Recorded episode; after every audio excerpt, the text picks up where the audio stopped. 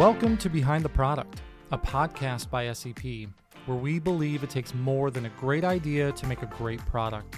We've been around for over 30 years, building software that matters more, and we've set out to explore the people, practices, and philosophies to try and capture what's behind great software products. So join us on this journey of conversation with the folks that bring ideas to life.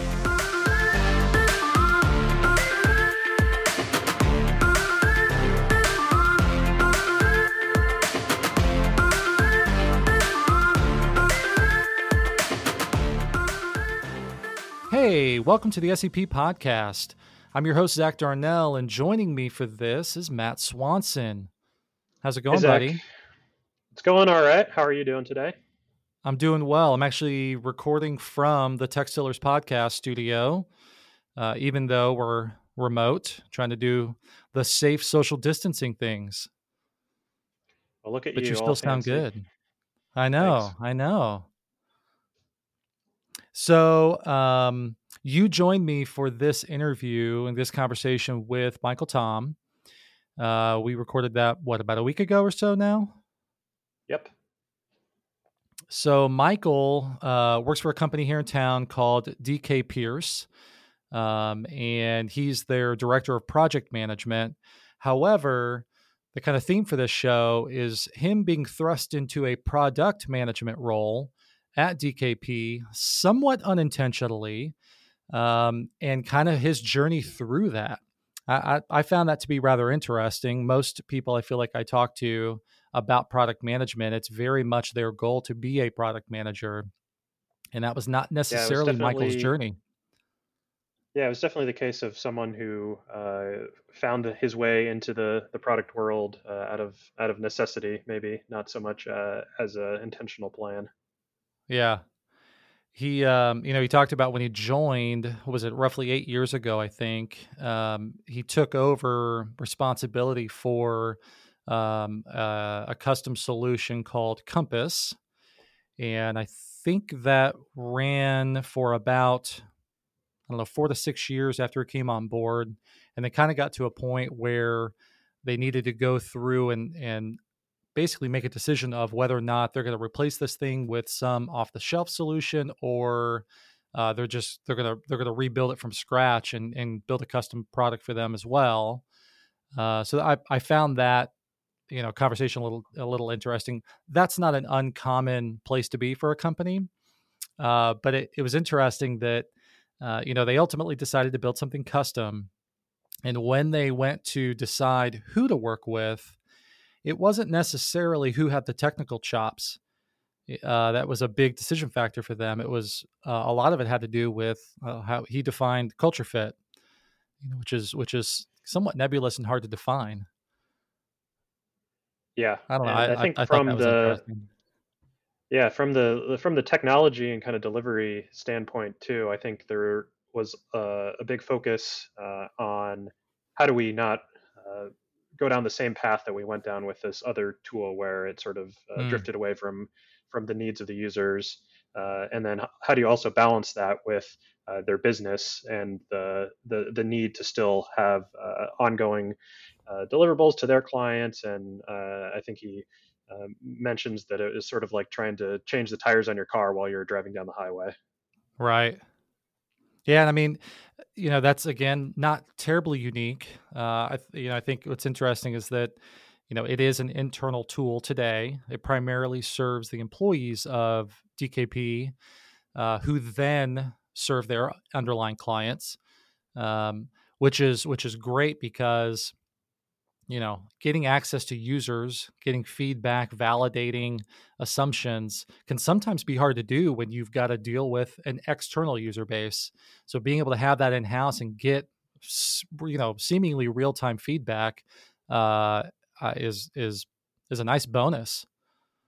You know, I, I don't know Yeah, if you've if you've worked in the past where situation. yeah It's a unique situation where you can actually get every person who's going to use your software like into a room, uh, you know, around a couple pizzas.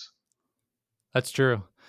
You know, I I know that I've worked on you know products in the past where getting feedback on you know whatever we're building or getting ready to release is really challenging. you know getting people's time and attention and opinions even when you try to incentivize it uh, can be kind of tough when you're dealing with something that's more mass market or externally focused.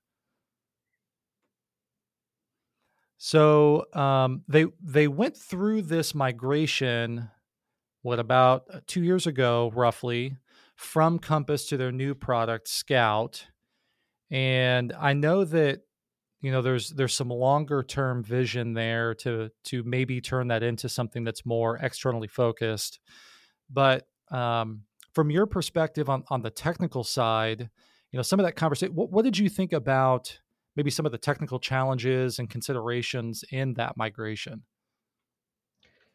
yeah well i think long term they're they're looking to sort of build a platform that they can then uh, use to power uh, you know new reports and deliverables that they uh, can come up with in the future.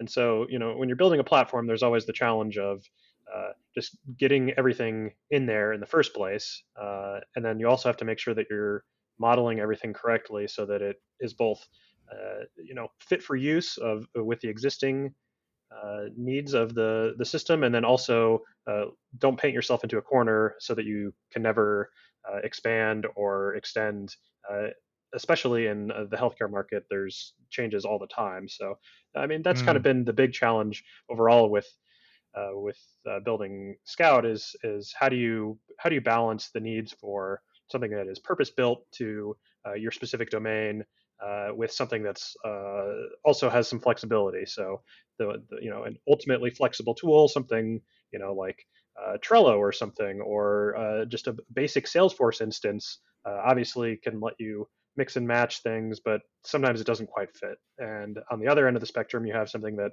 is completely uh, specific to uh, your business or your your particular niche. But then, uh, if you end up encoding all the assumptions into the product, and those uh, assumptions change as the real world uh, shifts out from under you, then uh, you could be left with the case where you're always trying to catch up, and and your development cycle is uh, really prohibiting people from actually using the software. If you're if you're waiting on mm. features to get changed before uh, right. you can you can actually use the software, that's going to be no good. So I think yeah. overall the big lesson with with the transition uh, was how do we how do we still keep the lights on? How do we take what was good about the old system, carry that forward to the new system, uh, and and do that all while not losing focus of the the bigger picture, the longer term.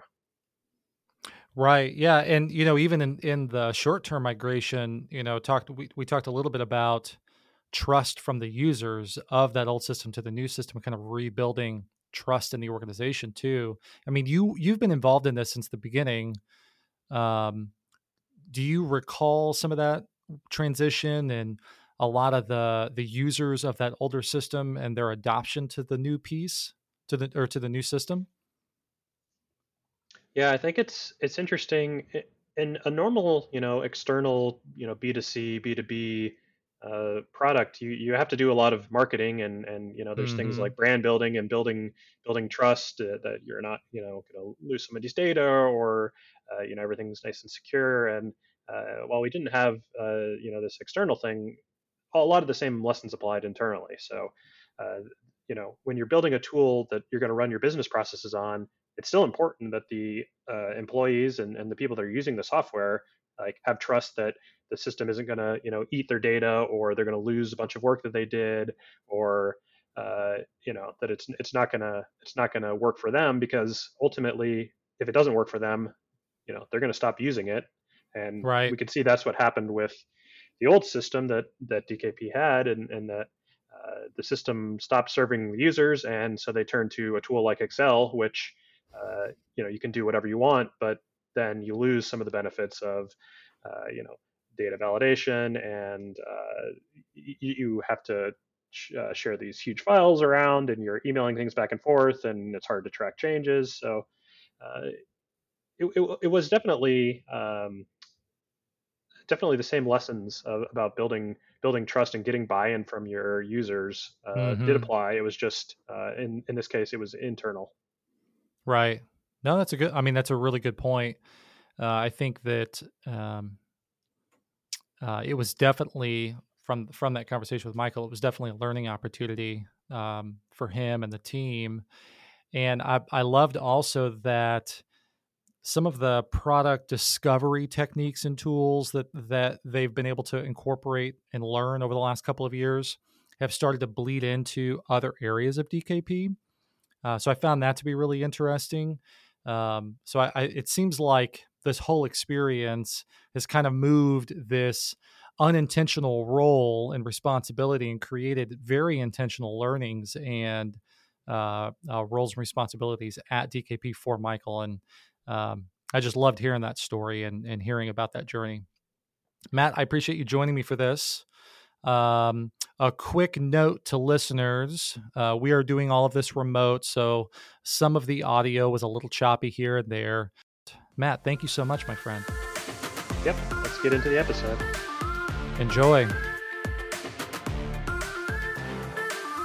We're talking with Michael Tom.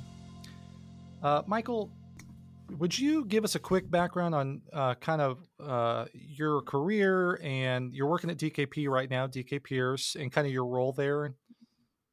Yeah, absolutely. Thanks, Zach, for uh, inviting me to join you here. Um, so I've been at DK Pierce for about seven years, actually, this month. Um, and uh, prior to that, worked in a couple of digital marketing uh, firms around town.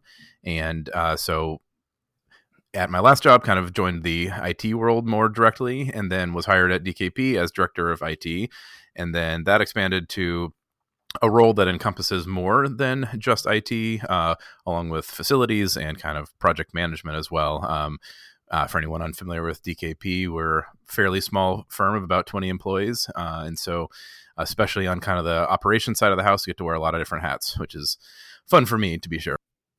Remind me kind of what DKP focuses on, your your core business. Yeah, so we're a healthcare reimbursement consulting firm, and uh, so we work with pharma manufacturers, or so we work with pharma companies and manufacturers of uh, drugs, especially in the oncology and rare disease space. Okay, and I've I and I don't know if this is a, a correct characterization, but to put it maybe more simply, is it kind of like a almost like a go to market strategy consulting for pharma. I mean, is that is that an, an accurate or eh, that's too simple?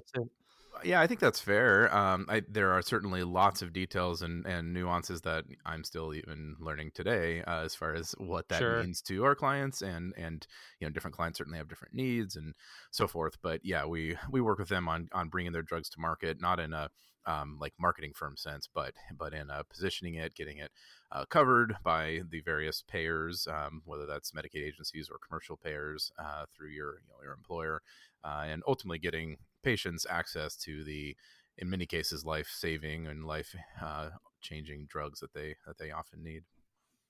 Okay, and you actually went to school if I remember correctly, for like music and the arts, right? Uh, that's right. I have a BA degree from BSU, Ball State, uh, for music education. And uh, okay, yeah. And you, but you actually still use those skills, right? Because don't you do some uh, like event production or well, I forget exactly. Yeah, so I still play. Uh, so trombone is my major instrument, and I still play trombone in a in a big band, a jazz band out of uh, Pendleton. Actually, the band director at Pendleton Heights High School runs a band of of mostly music teachers or retired music teachers or almost music teachers as as myself uh, and uh, people who just care about music and music education and and uh, you know if we if we make 20 bucks on a gig it's a good weekend. It's uh, it's not much of a nice. money making opportunity but it's uh, still fun to get to play music. I'm sure it feeds the passion. Oh yeah and it's great to do you know i'm i'm what well over a decade out of college and yet still get to do what i did for uh, 10 years prior to that. Um, so yeah, it's kind of the, the thing that will hopefully always be at least a small part of my life. That's awesome. Um, I I play the guitar. Well, I own guitars. I know yes. how to pick them up, and uh, but my wife, she's actually uh, she's played the violin since she was five. Nice. Uh, you know, done weddings, things like that. But it's always been a passion area of hers, and I hope that that gets instilled into my kids. Or do you guys do a lot of music? You've got two daughters at home.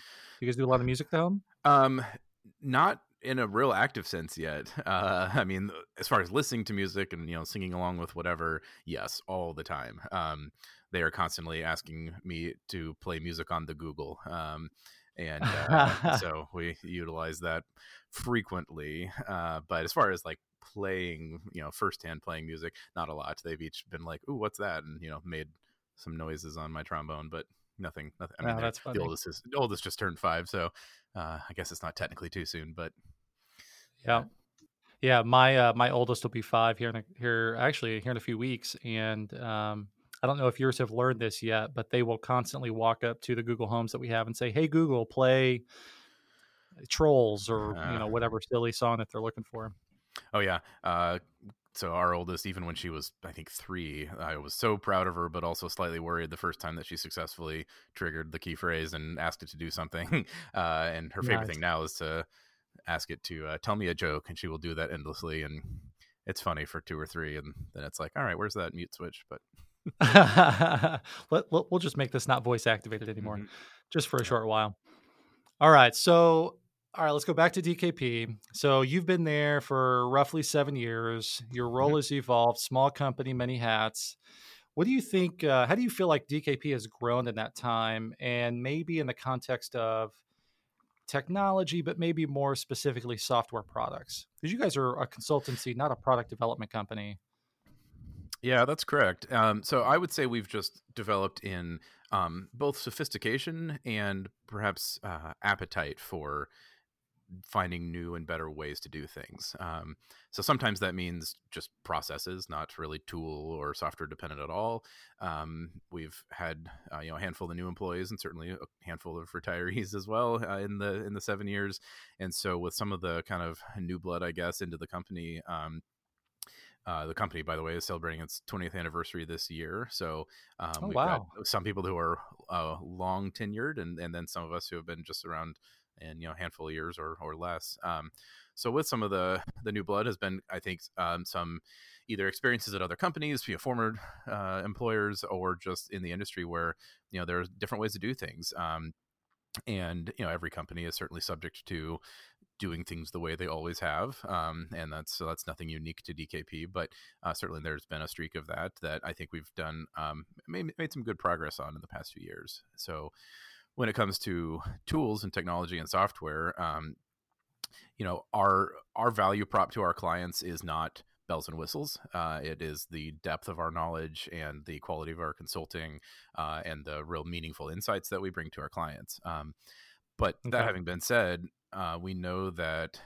bells and whistles, for better or for worse, are uh, important, and uh, not just externally, um, even for our own employees, my coworkers. Um, uh, ease of use of tools and even to some degree interest in using tools um, having software that works uh, and does what we need it to is important and I, I, should lean more on that than the bells and whistles part because being shiny is not alone uh, a qualifier of, of good software uh, but having something sure. that that fits our needs and does what we need it to without asking our people to bend over backwards um, uh, has been very important. And I think that's a shift that we've made, not just in kind of the context of what we'll be talking about here today, but even other um, just, you know, SaaS solutions kind of off the shelf that we've uh, plugged into other parts of the business. We've we've replaced an awful lot of those things in, in the time that I've been here, uh, kind of all in service of of better outcomes, uh, better better use of by our employees, and better outcomes than hopefully for the clients. Okay. It's actually interesting you bring up off the shelf software and kind of see your tenure here. Um, you know, you've been there for, you know, seven years at a 20 year old company. Uh, that's a good chunk of time. I would imagine when you started, what you guys were using has evolved and changed dramatically. Mm-hmm. Did you guys ha- only have some off the shelf solutions when you started and then kind of went into more of a custom software uh, angle for some areas of the business, or was there a mix of both back then? Well, so um, when it comes to the the internal kind of web app that our research team primarily uses, which is what we've uh, been predominantly working on uh, along with SEP for a couple years now, which I'm sure we'll dive into a little more. Um, that has to some degree always been a custom solution, um, even back okay. to its earliest days, which we can talk through its history. Outside of that, um, everything else that we've had has either been uh, kind of an off the shelf solution of some kind, um, or uh, you know Excel files coupled together. Um, Sure. and so you know we didn't have a CRM prior to 2014, I think. Uh, we just had spreadsheets on people's desktops, um, and so that's not custom software, but it is custom solutions in a sense, uh, as somebody had to you know develop that incredibly primitive database. Um, so it's been it's been kind of a combination of just upgrading one uh, you know SaaS tool to a better one, uh, or uh, or it's been a combination of of upgrading you know one SaaS tool to another and taking completely offline uh, methods like collected spreadsheets and upgrading those to something Mhm. centralized and you know reportable Sure. and and so forth, uh, as well as then kind of the the internal custom solution uh, morphing a couple of times uh, in its lifespan. It's because right because it was um, maybe two years ago ish, if I remember from our you know one of our previous conversations of when um, kind of decided to uh, evolve from what you were working with. I forget the name of the product off the top of my head, and then migrating into now what's called Scout. Yeah, so about the time frame.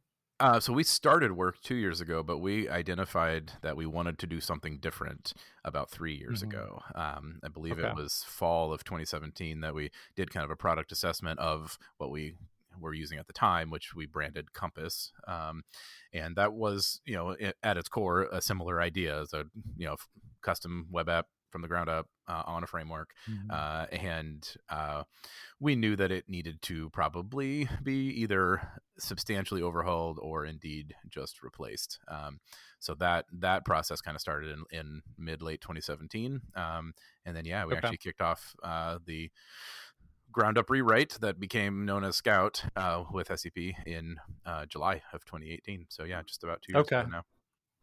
So, um, was how long has Compass was Compass around prior to that? You know, when you talk about you know spreadsheets and um, uh, and other solutions, uh, none of that uh, surprises me. Right? I think there are still a lot of companies, probably much larger than yours, that are still um, using those as primary tools. That's, I mean, Excel is incredibly robust.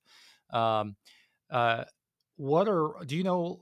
Maybe talk through a little bit about the nuances of the way that DKP does um, business or provides the service to you guys as customers that necessitate like there must have been a realization okay off the shelf stuff won't cut it we really need something custom because what we provide is is so special and unique to our clients nothing nobody else is doing it the same way Yeah, that's right. Um, so there's a couple of factors I think at play there. Um, one is just the nature of the healthcare industry and the payers, uh, the insurance companies, which make up a majority of our work. By no means are they the the only aspect of the healthcare industry that we monitor uh, and report on and do research on, but they're a primary component, and they are um, they're nothing if not unstandardized. I don't know what the opposite word of standardized is.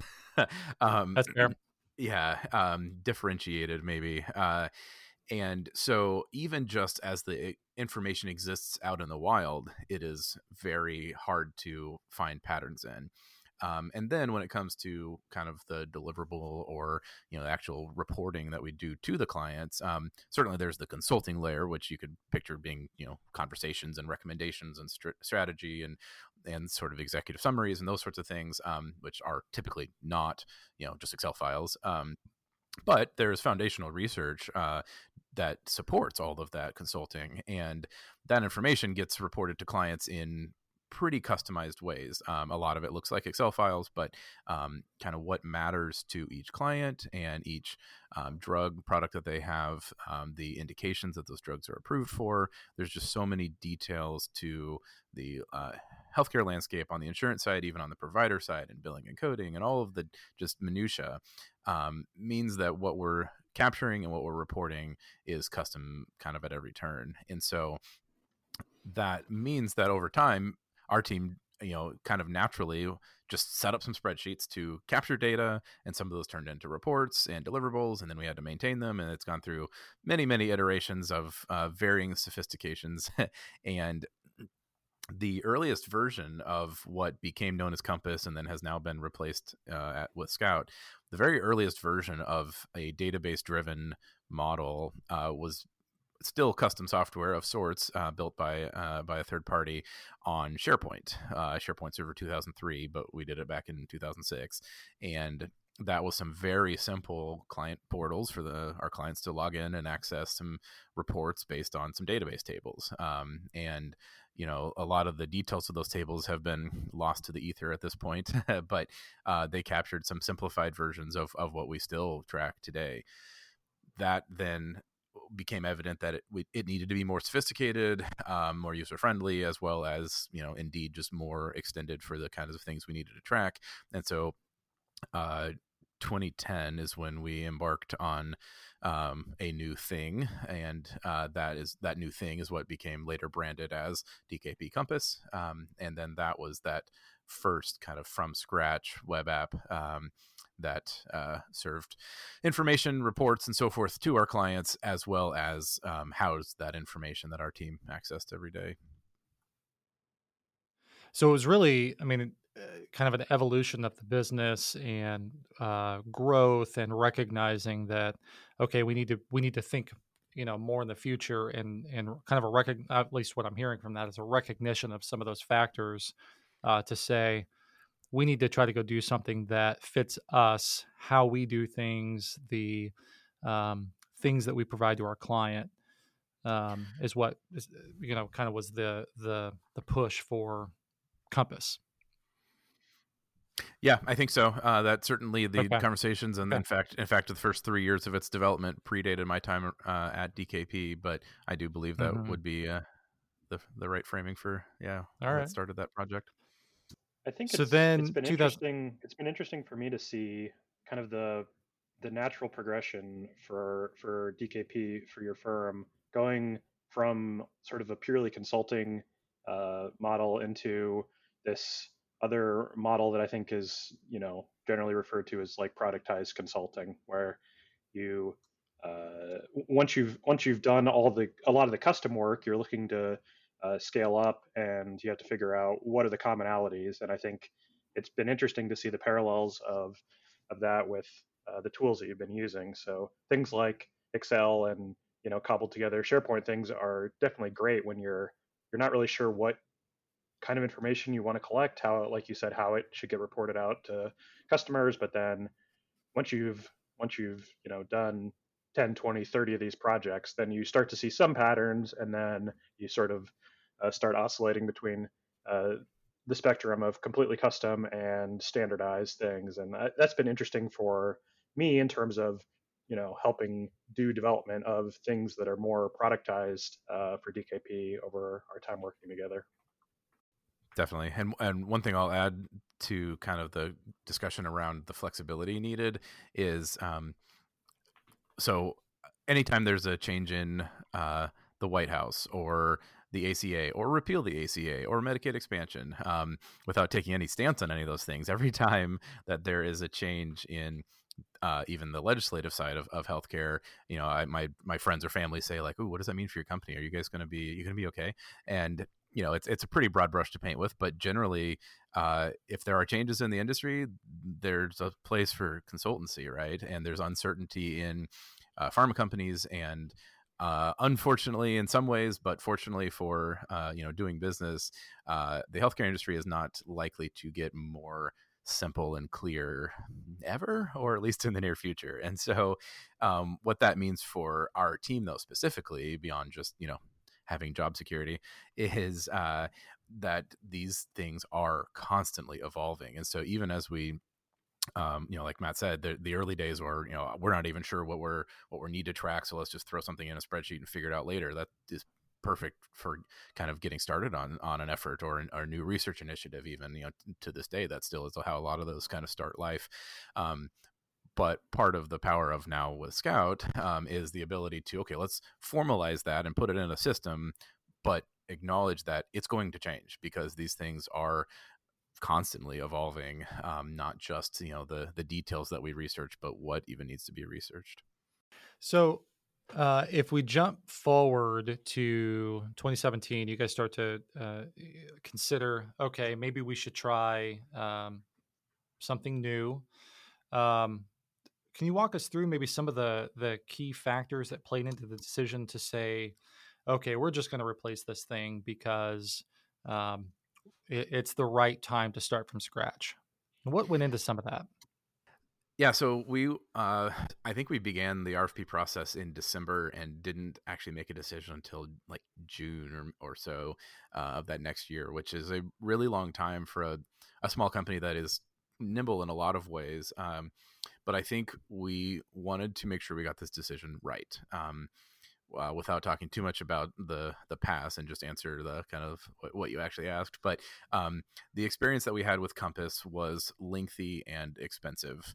Um, and good software is expensive, but in this case, it was. Um, I'm not sure that it was all uh, well spent, and at least hmm. at least in the end, and that's not necessarily a criticism of any of the individuals involved. Um, but by the end of it, I even even when I like I said, even when I started three years into that project, I was told we've spent X dollars on this already, and it's not even in use yet. Three years in, we weren't using it, um, okay. and so there was. I, I bring that up to say there was definitely some internal baggage um, and fear left over from the Compass project um, that we definitely were all on the same page that we needed to do something different and better but how to achieve that with the right partner um, and in the right direction, I think was definitely a concern.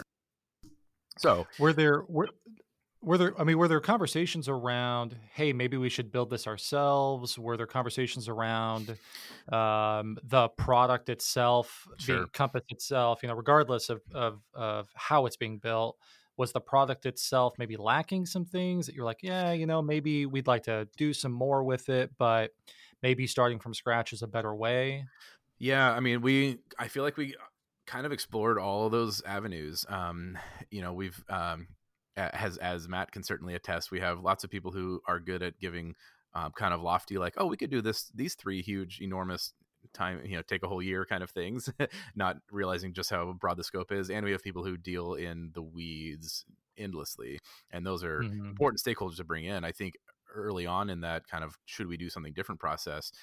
Um, a lot of people's input was on kind of the well here's what it needs to do um, standpoint and you know much of that input was certainly taken. Um, and we went through um, kind of a variety of explorations you know certainly just patching compass and adding you know putting some more money into it and adding features was was explored. Um, also we we discussed um, can is there an off the shelf product? Um, can we you know get a, a, custom developer but on top of salesforce mm-hmm. maybe? Um, right and i think we that actually was a fairly strong contender because there are lots of pluses to yeah. on on a really solid platform such as that. Um, absolutely. Yeah i mean salesforce is the largest crm in the world so. For a reason yeah and, and not, yeah. and, and, not just on the crm side right? With the force.com you can build per, pretty much anything.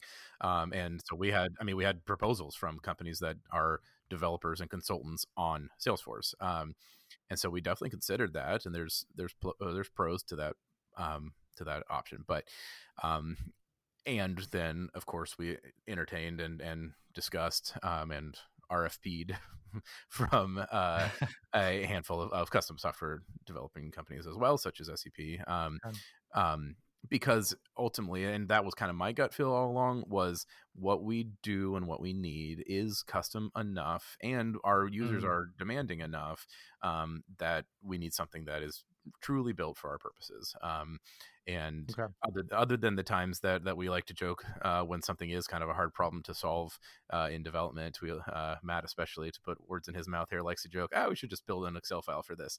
Um, but but other than that, uh, we I at least I personally, just to speak for myself, I've never gone back and been like, ah, man, this would have been simpler if it was on Salesforce or something. Primarily because right. the foundational components um, are not ever the challenge at this point. Uh, they were with Compass, but they aren't, uh, at least in my experience so far. Um, I say not as the actual developer having to manage them. I recognize that, but uh, but hey, if I don't have to put out that fire from a platform standpoint, then I think we're doing pretty well. One thing that really stood out to me was when we first uh, kicked off the project. We kind of went around the room, and everyone at DKP was talking about, uh, you know, what they either liked or didn't like about the old uh, tool compass. And I remember distinctly uh, someone from DKP uh, sort of was lamenting, like, please, you're not going to make us write out user stories, which I thought was it was interesting to contrast because I think this is a typical you know agile software development best practice of you need to to document this. And i think it really just highlighted that the work that dkp does is not necessarily conducive to going off and saying please write down everything you do. We'll be able to take you know these pages and pages of notes. We'll be able to uh, you know design a, a database schema. We'll be able to go build the pages and then we'll see you in you know 12 months uh, here you go ta-da, it's it's done. So right from the get-go, I think uh, it was um, becoming clear to me that we definitely had to deal with um, a, a, problem domain that was not not necessarily easy to just sit down and write out what it is that the software needed to do.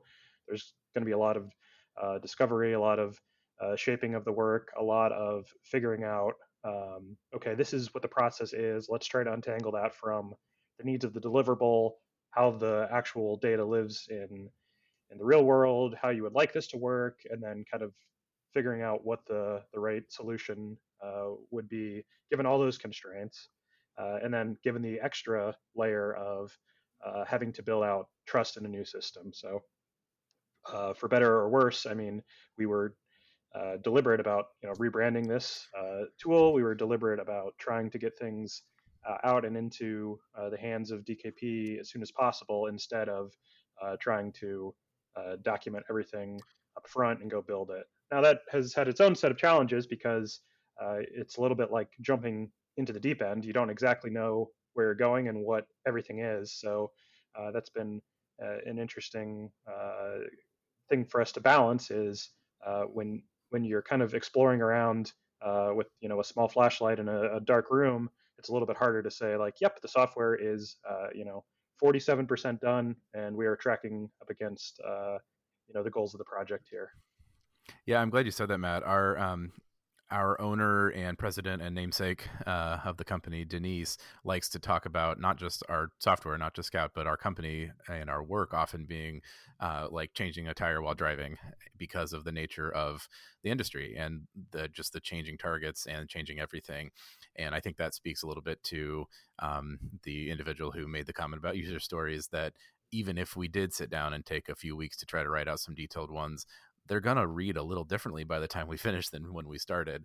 Um, and that flexibility has, as you said, certainly introduced some challenges in development, but um, also produced, in my opinion anyway, really good software in the end. Um, it's it's interesting that you guys are bringing this up. You know, um, you know, some people, my experience, some people um, are very well. I'll say most people are very passionate about process, and I and I would say uh, again in my experience typically fall in either two buckets. One bucket of of i'm comfortable with this process and this is how i do things and another bucket of um, let's find a process that fits um, the dynamics of the team the business uh, the needs of the people uh, the problem uh, that they're solving. Um, but they're still you know they're both very passionate about process and and if i'm hearing kind of the the story here what right then you know process and how to engage with the business how to engage with users was was a was a decision factor for you guys. Yeah absolutely and uh not to be needlessly complimentary but but here you go for a second uh, so to, to bring it back to your question about kind of the the RFP process essentially and our decision making. Um, one of the things, so I, I knew we obviously needed a partner who can build quality software and has a reputation of being sure. uh, successful at that, right? Um, I think there are probably several firms in the area that yep. make really high quality software. Um, I would agree and, with that. And I would say that when we got towards the end of that process, we had two, definitely maybe three options that if we had to go one way or the other, I think we would have had good software. Um, but beyond that, to me, that was almost like table stakes, right? Um, uh, and that certainly did take a couple off the table. But beyond that, we knew that we needed a partner uh, that kind of checked two other boxes. Um, one is probably the most nebulous, which is sort of just the cultural fit. Um, uh, we were planning to be in it for the long haul, and and we still are, and so we knew we'd have to be talking a lot. And uh, there's corporate culture fit as well as obviously individual cultural fit, um, and that was one thing from the get go that it just felt good. Which I've given that answer a couple other times, and like mm. I kind of hate using such hard to define language and like yeah do you do you really make you know million dollar decisions on gut feel well at least partially yeah i i think so but um but there was something about the being in the room with uh, the the people that were part of the initial mm. proposal process and then even um you know matt was certainly part of that as well in the kind of like here's some of who your team will be if you choose us kind of process um but then somewhere in the middle of like technical know-how and then just super fuzzy gut feel um, hard to pin down somewhere in the middle was the acknowledgement that to bring it back to what we were talking about as far as um, figuring out what needed to be built um, that was one of the things I stated from the get go is there's lots of inputs on our on DKP side, on our my colleagues, our team side of we needed to do this and I needed to do that and it shouldn't do this and I want it it needs to do that. There's lots of opinions I'll say as well as, you know, easily verifiable needs. Um, and I feel like I have my head pretty well wrapped around at least at a, at a medium level what our team needs. Um, and I have a decent understanding of at least how technology works, even though I'm not a threat for Matt's job, to be quite sure. Um, but um, how to bridge that gap was the part that I I knew I needed or we needed corporately mm. was was some creativity. Um, and frankly, consulting was kind of the word I kept coming back to. Like, mm. I I definitely wanted a partner who was not just code monkeys that build great software, but like consultants and and partners that will dive in with us understand what we need and what it needs to do not just where i'm saying that button goes or something and then give opinions and give inputs and even disagree and push back and that was something that i felt again from the beginning um, we had the highest likelihood of success with uh, with you all, and I oh, still wow. think that that has been successful. Um, and and one of the biggest reasons that that our team likes and uses the software uh, is that it's, uh, it's it's not been just my interpretation of their needs, not solely. Um, uh, and it's also not just been their interpretation of their needs, um, but it's but it's been kind of filtered through um, people as well as tools and processes that have experience and um, are not afraid to um, share that in kind of a, a, partnership model. So that's been very appreciated, and I I think uh, was part of that process. Yeah, I think so much of the so much of the project has been trying to balance that. It's uh, we've got folks on the the technical team that have uh, experience and expertise at building software. How do you balance that against uh, you know DKP who know the know the domain, know how uh, fluid things are in the industry, know what the clients need, know what kind of feels right, and then from kind of a, a project leadership uh, perspective, there's the realities of uh, the business and are we making good ROI decisions about uh, the project and and and all of that. So it's it's been I think uh, I think we've had a lot of healthy uh, conflict and, and disagreements on on some of this. Well, that's really I mean I I've never heard that story before, so I appreciate you sharing that. Um, so I'm I'm curious uh, to dive into your role, Michael you've kind of been thrust into a product management role over the last few years it sounds like. You know starting yeah. taking over it when i think of that i don't really think of product management especially when it comes to software development or product development. Um, but you've kind of been thrust into a product management role. Um, I, am I'm, I'm kind of curious over the last few years what's been hard about that? What's been maybe surprising? What do you wish you knew years ago when you first kind of started into that into that wearing that hat, I should say. Yeah, um, I think that's a fair characterization. Uh, as we discussed, my you know my my uh, schooling background at least is let's say non-traditional for the field that I'm in now. Uh, so a lot of the things that I have learned, if I've learned anything along the way, has been through experience uh, as well as good uh, role models and mentors and so forth. Um, but that is to say that yeah, the the project management stuff as well as especially the kind of product management now on the software side um, is relatively new uh, to me, at least in a in a formal kind of skill set standpoint. Um, I think it, when it comes to the software project management uh, and you know sort of pseudo product management, I guess, um, in connecting DKP's needs to SEP's uh, you know uh, production, I guess. Uh, there's been there's been a handful of things. There's um, some of the most positively surprising bits have been um, kind of how quickly some stuff can actually be accomplished if there's the proper planning and support in place. Um, there's certainly been times where there's been things that we've talked about that has felt like it's going to take a while, and you know, in a day or two, we have a not just like a quick solution, but like the solution in place. Um, that is by no means the case on everything. As as Matt alluded to, there's been a lot of a lot of unknowns and a lot of digging in deep that's taken time as well. Um, I think on that side, one of the one of the challenges that I found, um, and I don't think this is unique to our company, but I think because of our size, um, we get a large percentage of people weighing in on features and and needs. Um, is coordinating non-technical people um, can be a challenge, um, even when we're trying to. We're not, you know, we're not trying to ask them how that line of code should be written, right? We just need to know what what what the what the screen needs to do, um, and yet coordinating non-technical people, especially those who are incredibly detail oriented. Um, we have a handful of people who are very kind of you know input is the is the name of the strength. Uh, they're very details oriented, and that is such an asset um, to us.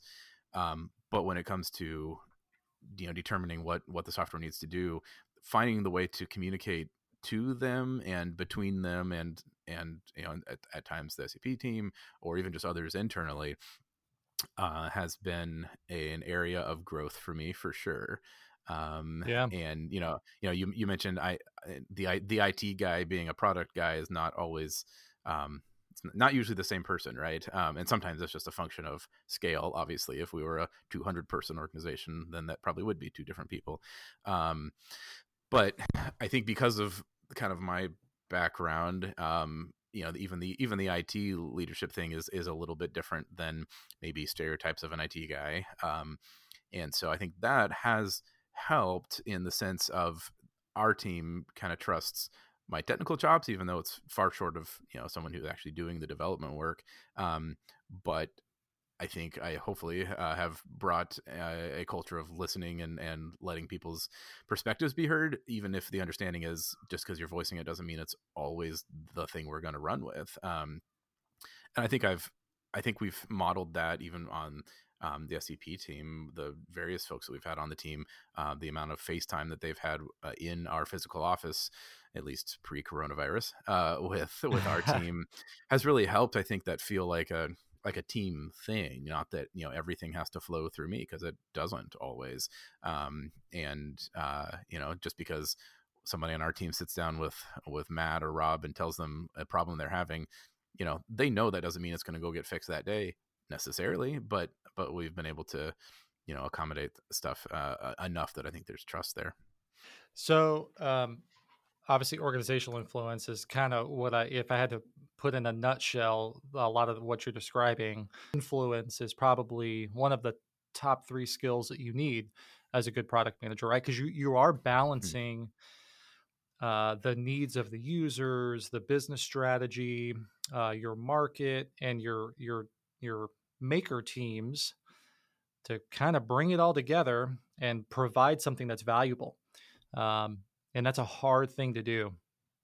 Um, so I, it sounds like figuring that out was probably one of the harder things for you to um, to get kind of uh, uh into into a rhythm, into your normal vocabulary. Yeah, I think that's actually a really good way to put it. Um, and the other thing, which um, I think Matt alluded to a bit ago, um, on the kind of technical side, but it has a very soft human side of it too, which is the trust of the platform, not just the trust of mm. process, although that is incredibly important as well. Um, our team internally did not trust the last platform um, by the time it was uh, sunsetting, or really, unfortunately, long long before it sunset. Um, oh, okay. We didn't we didn't have organizational trust in it, or even individual trust in it, um, mm-hmm. and so simply saying, "Oh, hey, we're going to build a new thing," doesn't necessarily get everyone's buy-in immediately. Um, because what's you know why do I think the new thing is going to be better than the old thing, right?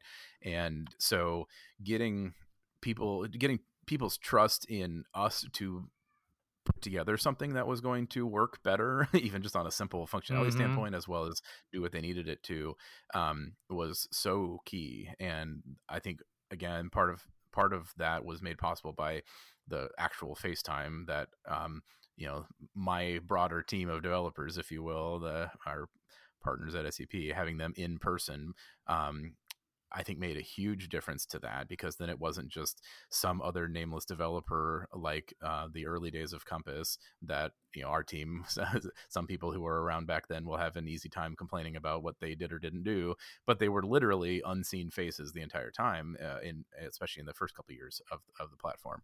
Um, and that made a big difference. Like again, it's it's that whole like it has nothing to do with the actual technical skills of those folks versus the team at SEP, but has everything to do with the personal trust in the team that's going to be working on this platform. Um, and I think, you know, it comes back to listening again for me, letting people voice their frustrations and complaints, and then we'll, uh, you know, whittle that down to, okay, what's the core need here? Um, and take that into account. Um, I think that made a, a big difference towards setting us on a path that then once the software itself proved to actually be you know stable and quality, then um, there people are happy, and that's making people happy is not the only goal, but it is an important uh, component.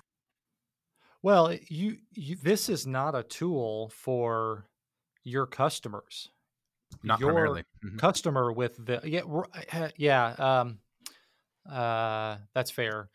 But uh, what my, you're describing, like your primary users are your coworkers at DKP. Yes. Yep. It's yeah. not necessarily right. It it helps it helps them provide a high level of service to your end clients as a business, mm-hmm. but your users are sitting next to you. Yep. Right. Exactly. Um, mm-hmm. Which is which is uh, what I'm hearing from you is kind of a double edged sword. You get a lot of feedback, but you get a lot of feedback. Right. Yeah. Right. And yeah. and and you you had this product. Um, that they weren't terribly comfortable with and it was like okay hey we're gonna we're gonna do something new. Oh well you know okay how do we know that this is to be anything different? Um, so building that trust i would imagine i don't know if that was an expected challenge but it sounds like that was probably a pretty darn big challenge to overcome. I mean yeah. how long i mean was that a year long process? Do you feel like there was a, a moment in time where you're like ah they were finally like, oh, okay, we see this is going to be totally new, and uh, we're we're all in. Um, I whew, it's a little tough to put a timeline on that, but um, but it definitely was an expected challenge. Uh, that's okay for sure something we set out knowing.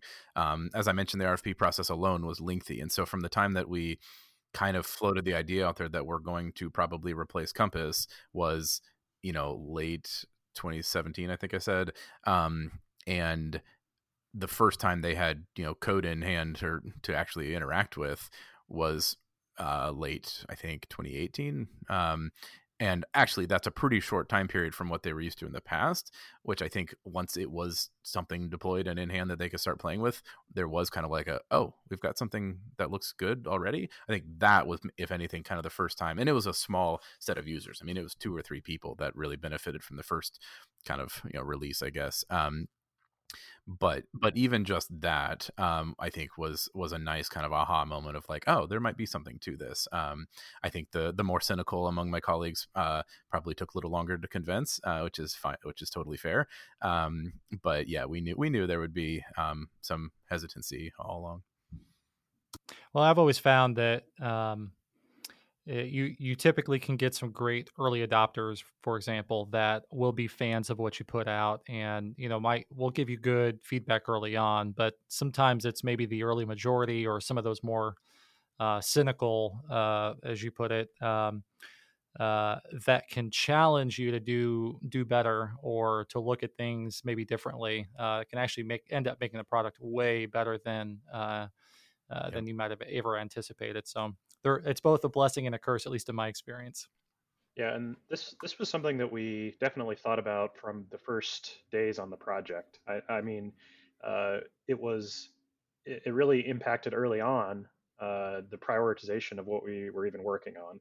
So I mean, there was there's a ton of stuff, and uh, you know, an approach is to say what's the most valuable or what's the most risky. Let's tackle those uh, f- first. Um, and and we actually made a, a deliberate decision, and I know it was you know probably two years ago at this point, but we tried to pick the thing that was most isolated actually to start 1st mm-hmm. so that we could get it. So we were, we were really um, valuing speed of delivery. So when we were on site doing the project kickoff, we had to try to find what is something that uh, is not working well in the new system that has as little uh, interaction with everything else so that we can get something uh, as quickly as possible out there. So uh, we were able to identify that. It was not the most valuable feature, but it's definitely been uh, something that is useful, and we were able to get it done quickly. So we, we came back from that session, and then uh, I think if I have my timeline correctly, we were, like the first version of the new uh, tool scout was was deployed in the first week of development and by the end of the first month we had shipped out the uh, kind of first little module of, of the of the product uh, out into into production yeah that sounds uh, correct to me for sure. And I think a lot of the first year of of work, um, well, mo- almost all of the first year of the work was um, moving over components that Compass had that we knew you know conceptually needed to uh, still exist, uh, just be built, you know, better and in a new platform. And at every step of that, and even to some degree, even today, as we're building actually kind of new from scratch things, it, balancing the users or the audience or who it's going to benefit um, is a part of that conversation at every turn. Um, and I think that's I think that's good for the business, right? Because there's more than just what task is either easiest to hit next or yeah, or or the most risky. Let's go there. There's also a factor of who we're going to benefit and who's going to um, yeah, who who we haven't touched in a while. I mean, that's even been a part of it. Is there's a couple of parts of the company that don't interact with the the database, as it's kind of casually called, a whole lot. And so every six or nine months, we develop uh, a little more of uh, a little more benefit or a little more value, I guess, f- uh, for them. And uh, they understand they're not the biggest priority, um, but it's good to uh, genuinely use like, hey, we haven't delivered something for them in a while. Let's let's prioritize that for a few weeks. Um, it all factors in. So it is it is definitely people management in addition to software management and product management. Yeah, and I think that ties back into what Zach was saying about you know building influence and and uh, trust within within the company. I, have said before, and you know this is just a quote I've stolen from someone and lost the origin, but uh, you know building building a product requires you to be uh, patient in the long term and anxious in the short term. And I think that hmm. is that's yeah. definitely uh, not um, the default mindset for for most people. It's either uh, you're you're too patient and then nothing ever gets done, or you're too anxious and you're you, you kind of lose sight of uh, how far you've come over you know months or, or a year, or how much we can get done uh, if we if we make a longer term investment. Uh, I've never heard that before. I like that saying. Yeah, that's good. I'm, I'm, I'm going to steal that from you. I'm just I'll yeah, give credit to you. I attribute that to Matt Swanson. well, that's a, a bold faced lie. All right, so um, I feel like this might be a leading question, but I'm going to ask it anyway. Uh, is there anything? Is there like a thing or an aspect, a skill that you feel like you are? It's now part of how you do your job every day that diving into this role and building, working with Compass, and then migrating and, and building Scout, that's just become part of what you do and how you do things. So I don't know if the, I can say one thing, but I'll give you kind of one class of things. um, I don't know if that's a meaningful distinction, but leave it to me to find a way to draw okay. a line there. Um, so the I think the biggest thing that uh, from a carrying forward and using even in in completely unrelated areas um, for me has been some of the kind of discovery and brainstorming and you know needs assessment some of the the methods and techniques that we use especially in the first let's say six months of the project um, that also had some synergy with somebody at our company who was hired relatively um, recently before that who came on board with uh, and he's not a software person per se but with with some similar um, ability to think through uh, problems that need to be solved. And whether that's whiteboarding literally uh, or digitally or um, card sorting exercises or just all of those sorts of things that we did many of which were either new to me or you know i had heard of them but had just never participated in them that um, that uh, at the time Dave Matthew on the SEP team was was leading a lot of that with Matt and others. Um, a lot of those things were just so exciting and cool, which is not a business word, but uh, for me to to see and participate in and um, see how they incorporated our users' input and feedback in ways that I think made the input and feedback be valued and feel heard, um, but also then let us kind of somewhat objectively sit back and and you know an- analyze it and go through and prioritize and just all that stuff that you do with those. Um, those techniques i'm so not an expert on any of them still but um, but being exposed to a lot of that stuff has been uh, super helpful and we have adopted some of those ideas um, in other parts of the business uh, to solve other internal problems uh, and try to work through some other processes so at least for just me personally, even aside from the development of Scout, those uh, tools and ideas I think are probably what I've what I've carried forward the most. Yeah, I've got I've got two things that I think I'm really going to take away long term from from this, and one is that yeah, kind of echoing Michael when we first started the discovery. I know something that that Dave and I really tried to do a lot was um, asking questions uh, using when instead of you know what or why. So uh, trying to trying to frame things as okay uh, can you walk us through like when was the last time that this happened or uh, when you last uh, delivered this report what were the problems or uh, put, putting people back in into that mindset and ha- having them walk you through a time that has actually happened uh, has has been helpful for for us understanding the outside context of what are they trying to accomplish not necessarily yeah i need the report to have these columns it's like okay uh, you know, can you tell us about, uh, you know, when you when you first knew that these were the the right ones to to add to a report, things like that. Um, so that's definitely something long term uh, that I'll be uh, taking with me. And I had another one. Uh, I've lost it though. Must not have been too important. That's okay.